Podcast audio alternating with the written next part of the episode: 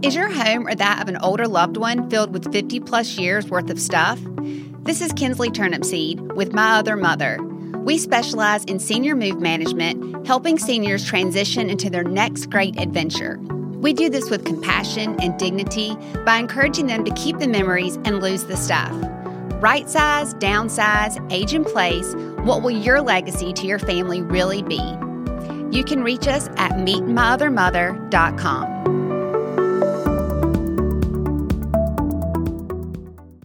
Today's book day on Navigating in Reverse. Every issue of the magazine Reverse has a book review. The current issue includes a review on Being Mortal, Medicine and What Matters in the End. It's kind of a tough conversation, but we're having it with someone who makes it fun. I think you're going to enjoy it.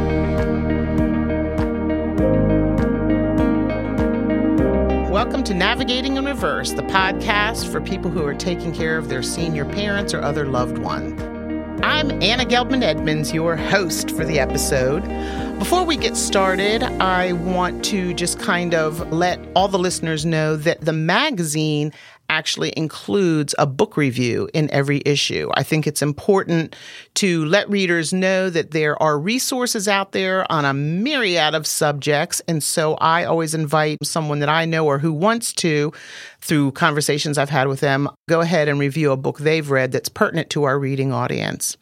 So with that being said, there is one in the current issue of Reverse Magazine, and I've brought in the writer of the review, not the writer of the book. So that person has been on the podcast before. She's lots of fun. She's been a good friend of mine for a long, long time. Welcome to the podcast, Heather Leigh. Hi, Anna. Good to see you again. Thank you for the invite back. You're a huge reader. You read even more than I do. You're always reading and buying and borrowing books. I don't know where you find the time to do that.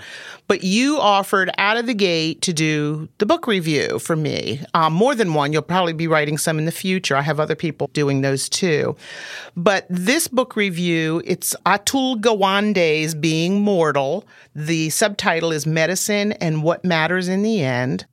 I don't know where Gawande is. I don't know if he's actually American, but I think that he's a doctor and he practices in America, is my understanding. So anyways, I'm going to, first of all, why did you choose to review this book? And then what is it about? Well, thank you. That's a great opening question. And yes, Atul, he and his family immigrated, I believe, from India. His father was also a surgeon. Atul is a surgeon. And the reason why I selected this particular book as I used it in my death and dying class I taught at Columbia College. There is a huge separation in my many years of being in the cemetery business where families have felt somewhat left out of the end-of-life decisions or that they were misguided by the end-of-life decisions. And this particular book takes a very practical look from Atul's perspective as a surgeon who used to advise his patients, hey, don't worry about it. We're going to get you back into shape and you're going to be right back out there living life again. When the reality is that person was on a very end-of-life train and that they were not going to improve. And I really like his perspective that faced with it in his own family and dealing with his father's diagnosis of cancer, his perspective totally changed. And he took a very deep dive into the medical community and that Hippocratic Oath that the physicians take. And so from that perspective and hearing a physician, his father's cancer doctor, say, listen, we're going to get you right back out onto that tennis court. And both he and his father knew that was not going to happen. Right. So I have long said for many, many, many years, just because you can extend someone's life doesn't mean you should. And we're not talking here about euthanasia. That is not the topic that's on the table right now. This is when somebody has a diagnosis of a life-limiting or terminal illness, and they have a decision to make. When you mentioned the Hippocratic Oath, what went through my head was part of that is do no harm. I mean, that's what it's all about. Doctors are there to heal and do good. Well, someone doesn't want to go through the agony of something like that. Dialysis is another one where you are tied to a machine like every other day for hours, and the days that you're not on the machine, you're exhausted, recovering from that blood that goes through that filter. That's an exhausting process. So you are in dialysis one day, you go home and rest the next, you come back to dialysis. There's no quality of life there. So these are just the little things that I know about that topic. You know a lot more. So with that being said, did you learn anything new, or did something particularly interesting in this book strike you that you had not really thought of before, because you've been in this industry for a long time?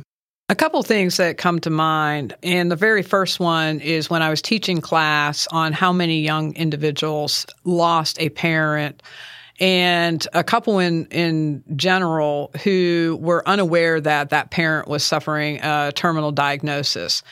If the family was aware and more involved in that process, they could have planned a quality of life and instead of quantity. So we look at, well, if we can extend that life an additional week, an additional month, what quality does that person have? Right. And the other thing we fail to look at is we can have quality of life with certain goals to be met on a daily basis with that individual who's been diagnosed. And that needs to be a conversation to take place amongst the family with their physician. Out of this particular book, what I find to be most interesting and incredibly helpful is not only was this an investigation on a surface level, it was a deep dive into all of the components that an individual facing end of life must go through, as far as the number of physicians, downsizing their home, right, the legal aspects, do they have legal documentation, and everything that impacts this particular individual. And there are ways to do that in a healthy manner. And what I like about Atul's approach is the fact that it is very general and doable by anybody. This is not a book that is filled with a lot of medical mumbo jumbo, and it also is very clear. And if you want a shorter version and you're not a reader or don't like to pick up a book, you can go to, I believe it was NBC that did a video or a movie on this. Oh, okay. And so it is, you can watch this, just Google it and it'll pop right up. And I think that seeing the emotion through the various patients that they interview in this was incredible. So when you take the book and then you watch the movie and put it together, it really brings home the idea that we can do so much more to provide comfort and care during those processes at the end of life. Yeah, I feel like in the 20th and 21st century, we go much more toward, you know, extending life at all costs, where there's no dignity in dying for so many people. It's ugly, you know, to spend your last days in a hospital bed, you know, with continuing to get medication, or I don't know. There's just so many things. I remember my dad being very, very, very sick for like 3 years, and it was miserable. And I'm not a euthanasia proponent. I would never, I can't do that. That's just not in me. But when I finally heard him say, "I'm ready," it was such a relief to me. I wish that internally he had given up sooner, because I think he would have gone sooner. You know what I mean? So these doctors have these capabilities, whether they're surgeons or other kinds of doctors. They have so much technology and medicine and tools at their fingertips that they can extend these lives. But should they always do that? And I think that's what this guy came up against, is it not, as a son? I mean, he was giving these diagnoses to his patients and yet encouraging them to keep on. But when he gave them time to think about it later in life, a lot of them made a different decision. They didn't want to do that. Am I correct? Because I have not read the book, but it's very interesting to me. Yeah, so a couple things about that. Yes, that he does come to that realization now that it's happened in his circle of family, mm-hmm, that he's sitting there listening to somebody, and all of a sudden, to him, he feels like he's looking in the mirror now, that this individual just got done telling his dad, who is not going to survive any type of surgery, that this was really it. How can we provide comfort measures?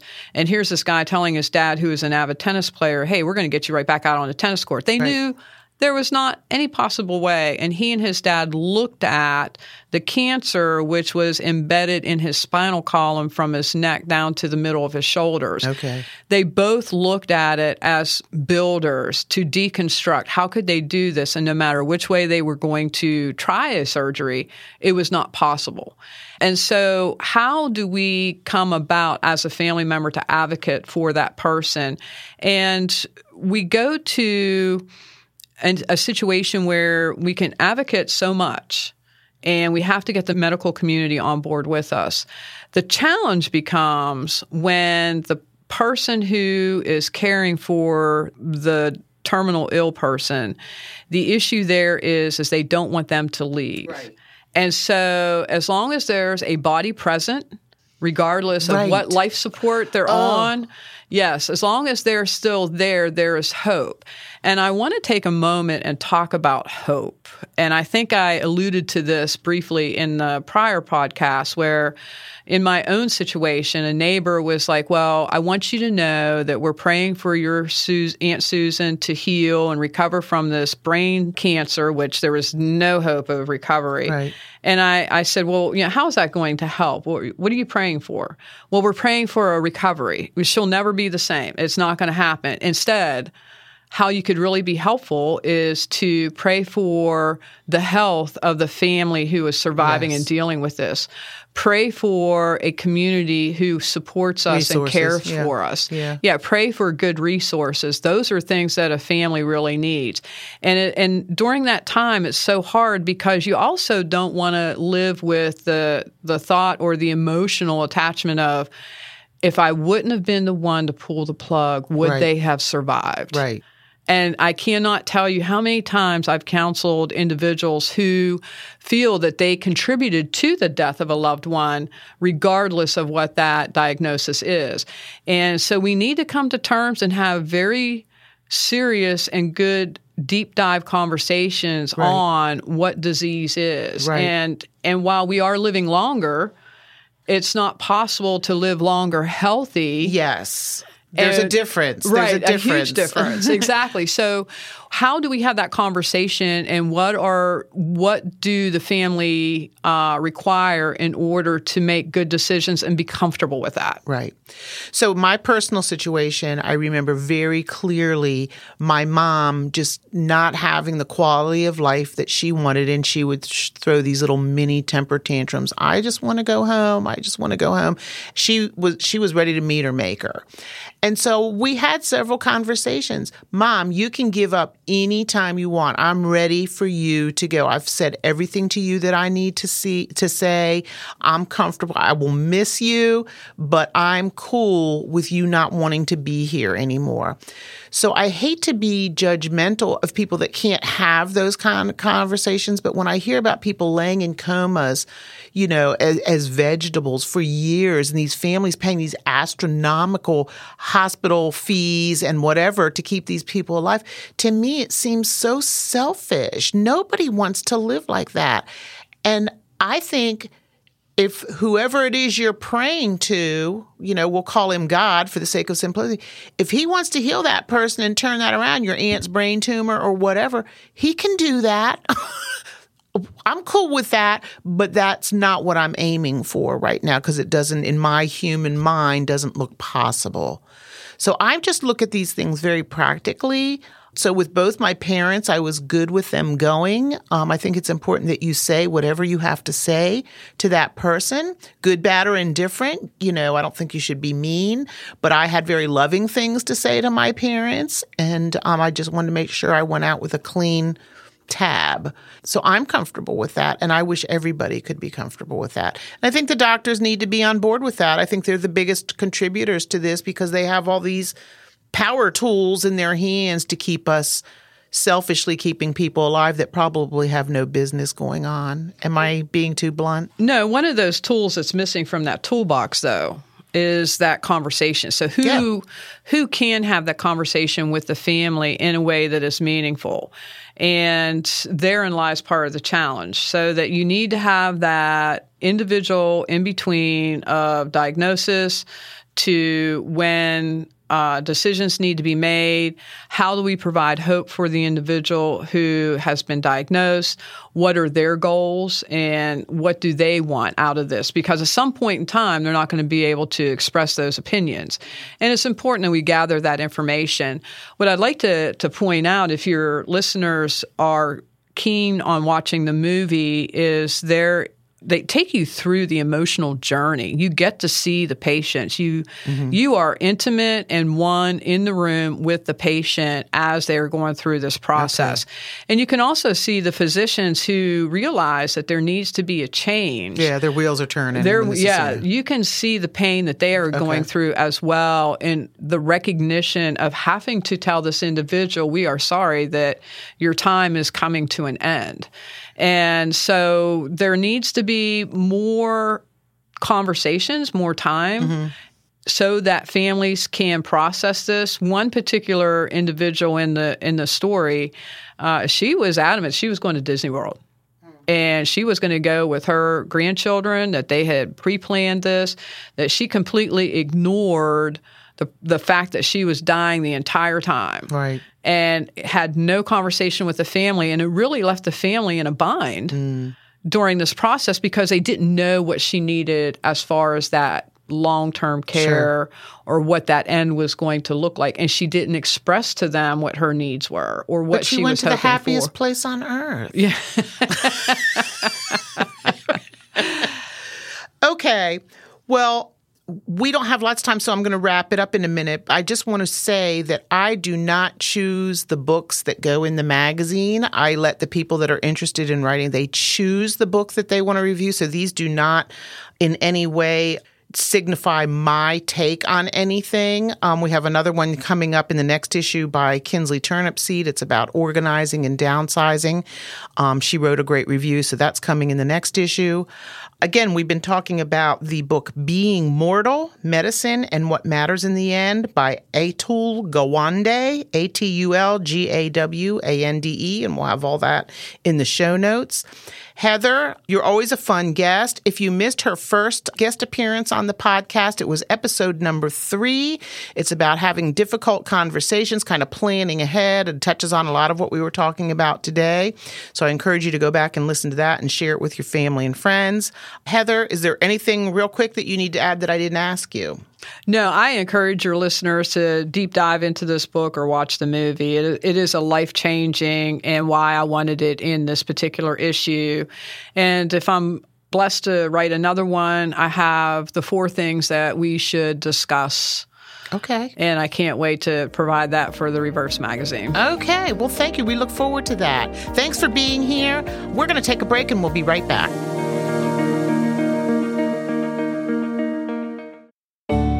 Most of us want to stay home as we age, but need assistance to do so safely. Carolina Healthcare can help. If you need support because of an injury, a cognitive impairment, or a debilitating diagnosis, Carolina Healthcare will provide a proven caregiver and a care plan tailored to your needs that includes bathing, housekeeping, medication reminders, and more. For over 35 years, Carolina Healthcare has been your award-winning premier non-medical in-home care provider. Find out more at carolinahealthcaresc.com. Palmetto Commercial Services is an extreme cleaning company focusing on severely hoarded homes and homes identified with health and or safety risks for the occupant. If a home is too cluttered or unsanitary for a caregiver to provide proper service, PCS can help. If DSS has an open case, we can bring the home into compliance to help close the case. We help clean homes with severe pest control issues, nicotine, fire hazards, tripping hazards, and more. Call us today at 803-479-0812.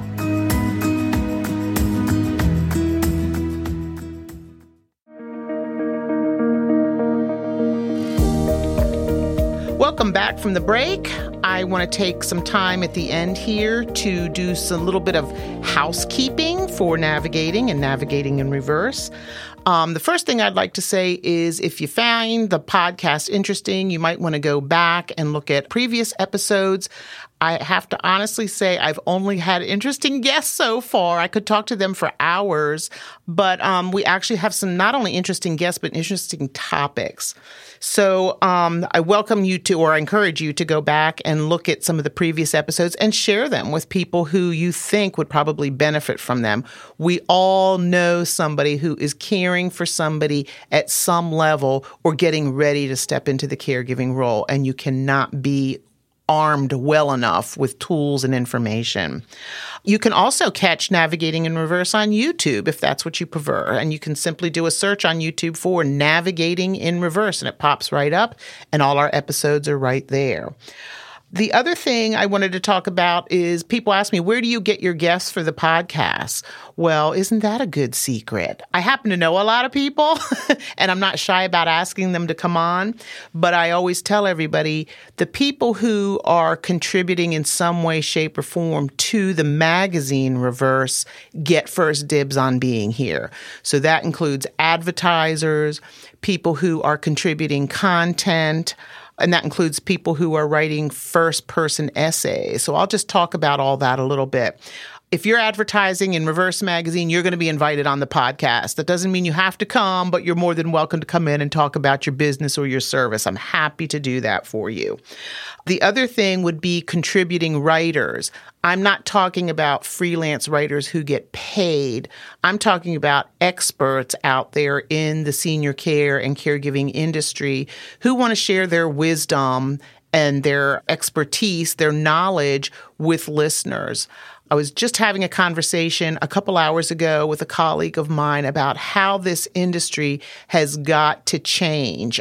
The numbers of seniors moving into this beyond golden years is humongous. And the way the senior care community is set up right now, it's not structured to handle it all. We're having employment problems, economic problems. It's overwhelming. And so there's people out there that are ready to help us tackle it and reframe how we care for our seniors.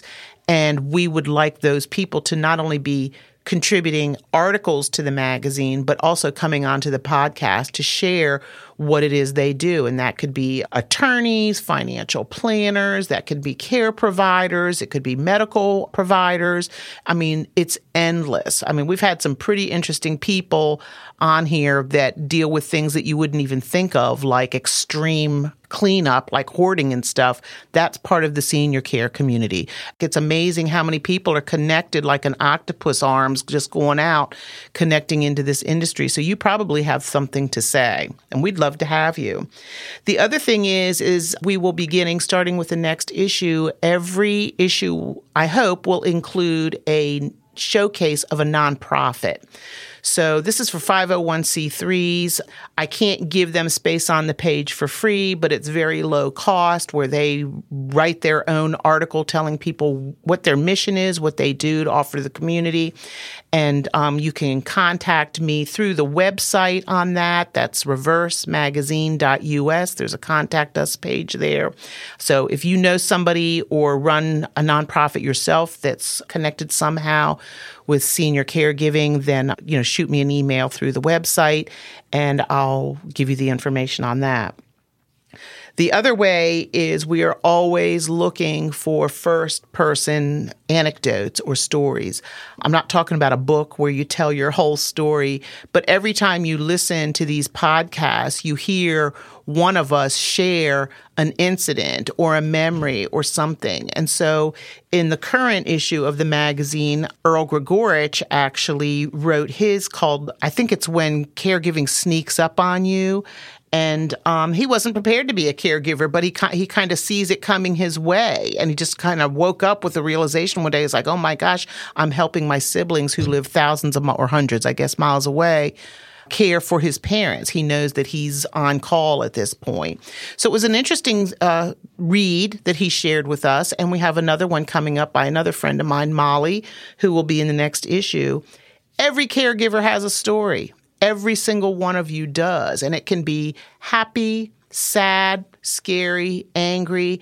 I don't care. You don't even have to be the best writer. You happen to have the best editor here that you would be sending your story to, and I would help you with that. So those are the three ways that you can contribute to the magazine and also be brought onto the podcast, because we would love to have you. There's no scarcity. If you choose not to be part of the magazine, I'm not going to run out of guests because there's just too many to choose from. I should say that I have been in this caregiving community as a professional now only for maybe 6 months, not even quite a year, and getting to know people. There are some amazing people out there doing wonderful things for caregivers and seniors, and I'm just delighted to be part of the community and learning the things that I'm learning, because I am not an expert at caregiving by any means. The last thing I want to say is I would like to encourage all of you to think about either subscribing to the magazine or getting a gift subscription for someone that you know that needs the magazine. It's only $30 a year for the 6 issues. It's a bi-monthly. It's chock full of information. I can't think of a better gift to give someone who you know is either already caring for somebody or getting ready to care for someone. So we have Mother's Day coming up. By huge numbers, women far outweigh the number of caregivers than men do, and we don't want to downplay men caregivers, but it makes a nice Mother's Day gift for anyone who's caregiving. But there's birthdays and other holidays, or just make it a nice gift for somebody because you love them. We would love to have you share the magazine. That being said, we're going to wrap it up. Everything I talked about will be in the show notes, links to the website where you can find links to how to contribute to the magazine, a link to the book review that we did, and a link to how you can get in touch with Heather, who wrote the book review, and probably a couple more links. I hope I didn't forget anything. Otherwise, we will see you next time. Thanks for listening. The Reverse Podcast is written and produced by the F-Suite LLC. All rights reserved. Our audio engineer is Andrew Hayworth. Thank you for listening.